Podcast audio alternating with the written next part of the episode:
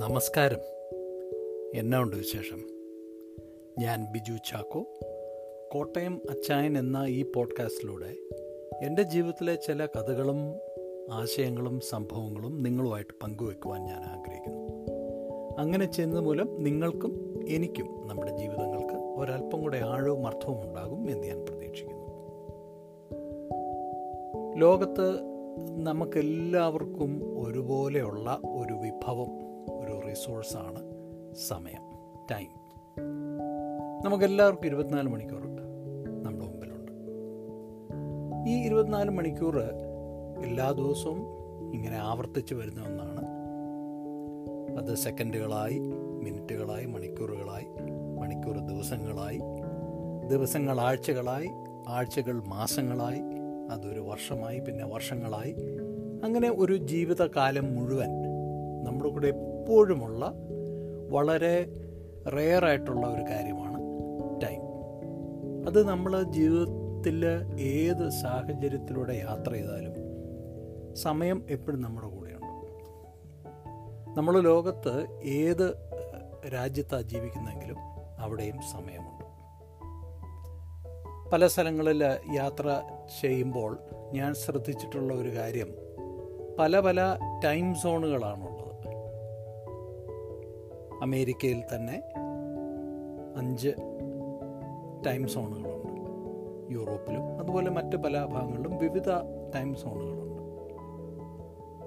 അതുപോലെ നമ്മൾ പല സ്ഥലങ്ങൾ സന്ദർശിക്കുമ്പോഴും അവിടുത്തെ ആളുകൾ എങ്ങനെയാണ് സമയം ഉപയോഗിക്കുന്നത് എന്നുള്ളത് വളരെ കൗതുകമുണർത്തുന്ന ഒരു കാര്യമാണ്. ചില സ്ഥലങ്ങളിൽ ചെന്നാൽ ആളുകൾ വളരെ ധൃതി വെച്ച് അല്പം പോലും സമയമില്ലാതെ വളരെ അങ്ങ് ഓട്ടമാണ് തിരക്കിട്ട ജീവിതമാണ്. എന്നാൽ മറ്റു ചില സ്ഥലങ്ങളിൽ ചെന്ന് കഴിഞ്ഞാൽ ആളുകൾ വളരെ റിലാക്സ് ആയിട്ട് വളരെ സാവധാനത്തെ സാവധാനത്തിലൂടെ കാര്യങ്ങളെ നേരിടുന്നവരും സമീപിക്കുന്നവരുമാണ്. അപ്പോൾ ഇതിനകത്തെല്ലാം നോക്കിയാലും ഇതിനകത്തൊരു കോമൺ ഡിനോമിനേറ്ററായിട്ട് നമ്മൾ കാണുന്ന സമയമാണ്. ഈ സമയം നമ്മൾ എങ്ങനെ തക്കത്തിൽ വിനിയോഗിക്കണം? എന്നുള്ളത് ഒരു വളരെ പ്രധാനപ്പെട്ട ഒരു കാര്യമാണ്. കാരണം നമ്മളെല്ലാവരും ജീവിതത്തിന്റെ ഏതെങ്കിലും ഒരു സമയത്ത് ഓ എനിക്കതിന് സമയം കിട്ടിയില്ല. സമയം തികയുന്നില്ല. എന്ന് പറയുന്നവരാണ്. ചില സന്ദർഭങ്ങളിൽ നമ്മൾ പറയാറുണ്ട് ഓ ബോറടിക്കുന്നു. എങ്ങനെ ആ സമയം ചിലവാക്കേണ്ടെന്ന് അറിയാൻ മേല സോ സമയത്തെക്കുറിച്ചുള്ള ഒരു പ്രത്യേക ഒരു ഒരു വൈരുദ്ധ്യമാണ്. അതൊരു പാരഡോക്സ് ആണ്. ഒരു ഭാഗത്ത് സമയം ഒട്ടും തികയുന്നില്ല. മറ്റൊരു ഭാഗത്ത് ഈ സമയം എങ്ങനെയാണ് ഒന്ന് തള്ളിക്കളയുന്നത് എന്ന് ചിന്തിക്കുന്നവരുമുണ്ട്. നമ്മൾ നമ്മുടെ സമയത്തെ എങ്ങനെ ഉപയോഗിക്കുന്നു എന്നുള്ളത് നമ്മുടെ ജീവിതത്തിൽ വളരെ പ്രധാനപ്പെട്ട ഒരു കാര്യമാണ്. പ്രത്യേകിച്ച് നമ്മുടെ ലക്ഷ്യങ്ങളെ സാധിക്കുവാൻ നമ്മുടെ ജീവിതത്തിൽ നമ്മൾ ആഗ്രഹിക്കുന്ന കാര്യങ്ങൾ സാധിക്കുവാൻ നമ്മുടെ മുമ്പിലുള്ള സമയം നമ്മൾ എങ്ങനെ ഉപയോഗിക്കുന്നു എന്നുള്ളത് വളരെ പ്രധാനപ്പെട്ട ഒരു കാര്യമാണ്. സമയത്തെ നന്നായിട്ട് ഉപയോഗിക്കുവാൻ പല ടൈപ്പ് കലണ്ടറുകളുണ്ട് ഓർഗനൈസേഴ്സ് ഉണ്ട് ഡയറി പ്ലാനേഴ്സ് ഉണ്ട്. നമ്മുടെയൊക്കെ ഫോണുകളിൽ പല ടൈപ്പ് കലണ്ടറുണ്ട്. ആ കലണ്ടറിനകത്തുനിന്ന് പല നോട്ടിഫിക്കേഷൻ നമുക്ക് കിട്ടാനുള്ള സമ്പ്രദായങ്ങളുണ്ട്. അങ്ങനെ ഇതൊക്കെ നമ്മുടെ മുമ്പിൽ ഈ റീസോഴ്സസ് ഒക്കെ ഉണ്ടെങ്കിലും പലപ്പോഴും സമയം നമുക്ക് അയ്യോ ഇന്ന് ചെയ്യാൻ പറ്റില്ല നഷ്ടമാക്കിയല്ലോ. അല്ലെങ്കിൽ എനിക്ക് കുറച്ചുകൂടി സമയം ഉണ്ടായിരുന്നെങ്കിൽ എന്ന് ചിന്തിക്കുന്നവരാണ് സമയത്തെക്കുറിച്ചുള്ള മറ്റൊരു രസകരമായൊരു കാര്യം ഇന്ന് പ്രത്യേകിച്ച് എനിക്ക് വലിയ തിരക്കൊന്നുമില്ല. നാളെ നല്ല തിരക്കുള്ള ദിവസമാണ്. അതുകൊണ്ട് ഇന്നത്തെ കുറച്ച് സമയം നാളത്തേക്ക് മാറ്റി നാളത്തേക്ക് വേണ്ടി സേവ് ചെയ്യാൻ പറ്റുന്ന ഒരു കാര്യമാണ് സമയത്തെ നമുക്ക് മുമ്പോട്ടോ പുറകോട്ടോ ഒന്നും കൊണ്ടുപോകാൻ കഴിയില്ല. അപ്പോൾ നമ്മുടെ ജീവിതത്തിൽ ഈ സമയം എങ്ങനെ തക്കത്തിൽ സമയം നഷ്ടപ്പെടുത്താതെ ഉപയോഗിക്കുക എന്നുള്ളത് വളരെ കാര്യമാണ് അതിന് ചില എന്റെ ജീവിതത്തിൽ എനിക്ക് വളരെ പ്രായോഗികമായി തോന്നിയിട്ടുള്ള ചില കാര്യങ്ങൾ നിങ്ങളുമായിട്ട് പങ്കുവെക്കാൻ ആഗ്രഹിക്കുകയാണ്. ആദ്യമായിട്ട് നമ്മുടെ ഒരു ദിവസം ഇപ്പം നമുക്ക് ജോലി നമ്മുടെ ജോലി സ്ഥലം അല്ലെങ്കിൽ വീട്ടിൽ നിന്ന് ജോലി ചെയ്യുന്നവർ ഓഫീസിൽ പോകുന്നവർ അതല്ല അങ്ങനെ ഒരു നമുക്ക് സമ്പാദ്യം ശമ്പളം കിട്ടുന്ന ഒരു ജോലിയല്ല വീട്ടിലെ കാര്യങ്ങൾ തന്നെ ശ്രദ്ധിക്കുന്നവരാണെങ്കിൽ.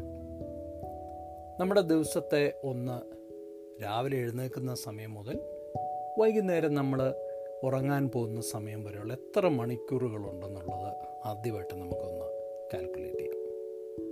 അപ്പോൾ നമുക്കറിയാം രാവിലെ ആറ് മണിക്ക് എഴുന്നേൽക്കുന്ന ഒരാൾ രാത്രി പത്ത് മണിക്കാണ് ഉറങ്ങാൻ പോകുന്നത്. അങ്ങനെയെങ്കിൽ ആ വ്യക്തിക്ക് പതിനാറ് മണിക്കൂറുകൾ ആ വ്യക്തി ഉണർന്നിരിക്കുകയാണ്. ഈ പതിനാറ് മണിക്കൂറിൽ എന്തൊക്കെയാണ് ചെയ്യേണ്ടത്? ഏതൊക്കെ സമയത്താണ് ആ കാര്യങ്ങൾ ചെയ്യേണ്ടതെന്നുള്ളത് ഒന്ന് എഴുതി ക്രമപ്പെടുത്തിയാൽ നമുക്കൊരു ഒരു ടൈം ടേബിൾ അല്ലെങ്കിൽ ഒരു ഷെഡ്യൂൾ ഒരു സ്കെഡ്യൂൾ നമുക്ക് കിട്ടും. അത് കിട്ടിക്കഴിയുമ്പോൾ നമുക്കൊരു ഏറെക്കുറെ ധാരണയുണ്ടാവും. പിന്നീട് ചെയ്യാവുന്ന ഒരു കാര്യം ഈ പതിനാറ് മണിക്കൂറിനെ മൂന്നോ നാലോ അല്ലെങ്കിൽ നാല് സെക്ഷൻസ് ആയിട്ട് തിരിക്കാം. അതിനകത്ത് തന്നെ ഓരോ മണിക്കൂർ ചെയ്യേണ്ട കാര്യങ്ങൾ ചെയ്യാം. അല്ലെങ്കിൽ അരമണിക്കൂർ ചെയ്യേണ്ട കാര്യങ്ങൾ ചെയ്യാം. ഇതിനൊക്കെ ഇന്ന് നമ്മുടെ ഫോണിലുള്ള കലണ്ടർ വളരെ പ്രധാനപ്പെട്ട വളരെ സഹായകരമായൊരു കാര്യമാണ്. ഈ കലണ്ടറിൽ നമ്മൾ ചെയ്തു തീർക്കേണ്ട കാര്യങ്ങൾ അതിനകത്ത് എന്റർ ചെയ്യാമെന്നുള്ളത് മാത്രമല്ല നമുക്ക് റിമൈൻഡേഴ്സ് വെക്കാം. ഇപ്പം എനിക്ക് നാളെ രാവിലെ പത്ത് മണിക്ക് കടയിൽ പോകണം. അല്ലെങ്കിൽ പത്ത് മണിക്ക് ബാങ്കിൽ പോകണം. അങ്ങനെ പോകണമെങ്കിൽ എനിക്കത് ഇന്ന് എന്റെ കലണ്ടറിൽ എന്റെ എന്റർ ചെയ്തിട്ട് അതിനൊരു അരമണിക്കൂർ മുമ്പ് എനിക്കൊരു നോട്ടിഫിക്കേഷൻ വെക്കാം. അപ്പോൾ എന്റെ ഫോണിൽ അതിന്റെ അലാം വരും നോട്ടിഫിക്കേഷൻ വരും. അപ്പോൾ ആ കാര്യം അല്പം കൂടെ ശ്രദ്ധിച്ച് ചെയ്യുവാനും സമയം പാഴാക്കാതെ മറ്റ് അനേക കാര്യങ്ങളിൽ നമ്മൾ തലയിടാതെ നമ്മൾ വളരെ ഏകാഗ്രമായിട്ട് വളരെ ഫോക്കസ്ഡായിട്ട് ചെയ്തു തീർക്കേണ്ട കാര്യങ്ങളെ ചെയ്യുവാൻ നമുക്ക് കഴിയും. ടൈം മാനേജ്മെന്റ് എന്ന് പറയുന്നത് വർഷങ്ങളായിട്ട് മാനേജ്മെന്റ് ഇതിലും അതുപോലെ കമ്പനികളിലൊക്കെ ഉള്ള പ്രധാനപ്പെട്ട ഒരു കാര്യമാണ്. ഇപ്പോൾ ടൈം മാനേജ്മെന്റ് എന്നുള്ള വിഷയത്തെക്കുറിച്ച് ചിന്തിക്കുവാനുള്ള ടൈം പോലും ആർക്കുമില്ല അതുപോലെയുള്ള ഉത്തരവാദിത്തങ്ങളാണ് നമ്മുടെ എല്ലാവരുടെയും ജീവിതത്തിൽ. നമ്മൾ എവിടെ ജീവിക്കുന്നവരാണേലും മുമ്പത്തെ വർഷങ്ങളെക്കാൾ കൂടുതൽ വളരെയധികം ഉത്തരവാദിത്തങ്ങൾ നമ്മുടെ മുമ്പിലുണ്ട്. വീട്ടിൽ വീട്ടുകാര്യങ്ങൾ നോക്കുന്നവർ ജോലി സ്ഥലത്ത് പോകുന്നവർ എവിടെയാണെങ്കിലും. അപ്പോൾ ഒരു കലണ്ടർ ഒരു ടൈം ടേബിൾ അല്ലെങ്കിൽ ഒരു ഷെഡ്യൂൾ സ്കെഡ്യൂൾ നിങ്ങളുടെ ജീവിതത്തിൽ നിങ്ങൾക്ക് പ്രായോഗികം എന്ന് തോന്നുന്ന നിലയിൽ നിങ്ങൾക്ക് അത് മോണിറ്റർ ചെയ്യാവുന്ന ഒരു സംവിധാനം വേണം. എന്തിനൊക്കെയാണ് സമയം പോകുന്നത്?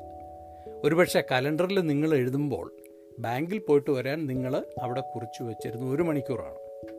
പക്ഷേ നിങ്ങൾ ഉച്ച കഴിഞ്ഞ് നോക്കിയപ്പോൾ അയ്യോ ഞാൻ ഒരു മണിക്കൂർ അതിനു വേണ്ടി പ്ലാൻ ചെയ്തത്. പക്ഷേ എന്തുകൊണ്ടാണ് രണ്ടേകാൽ മണിക്കൂർ എടുത്തത്?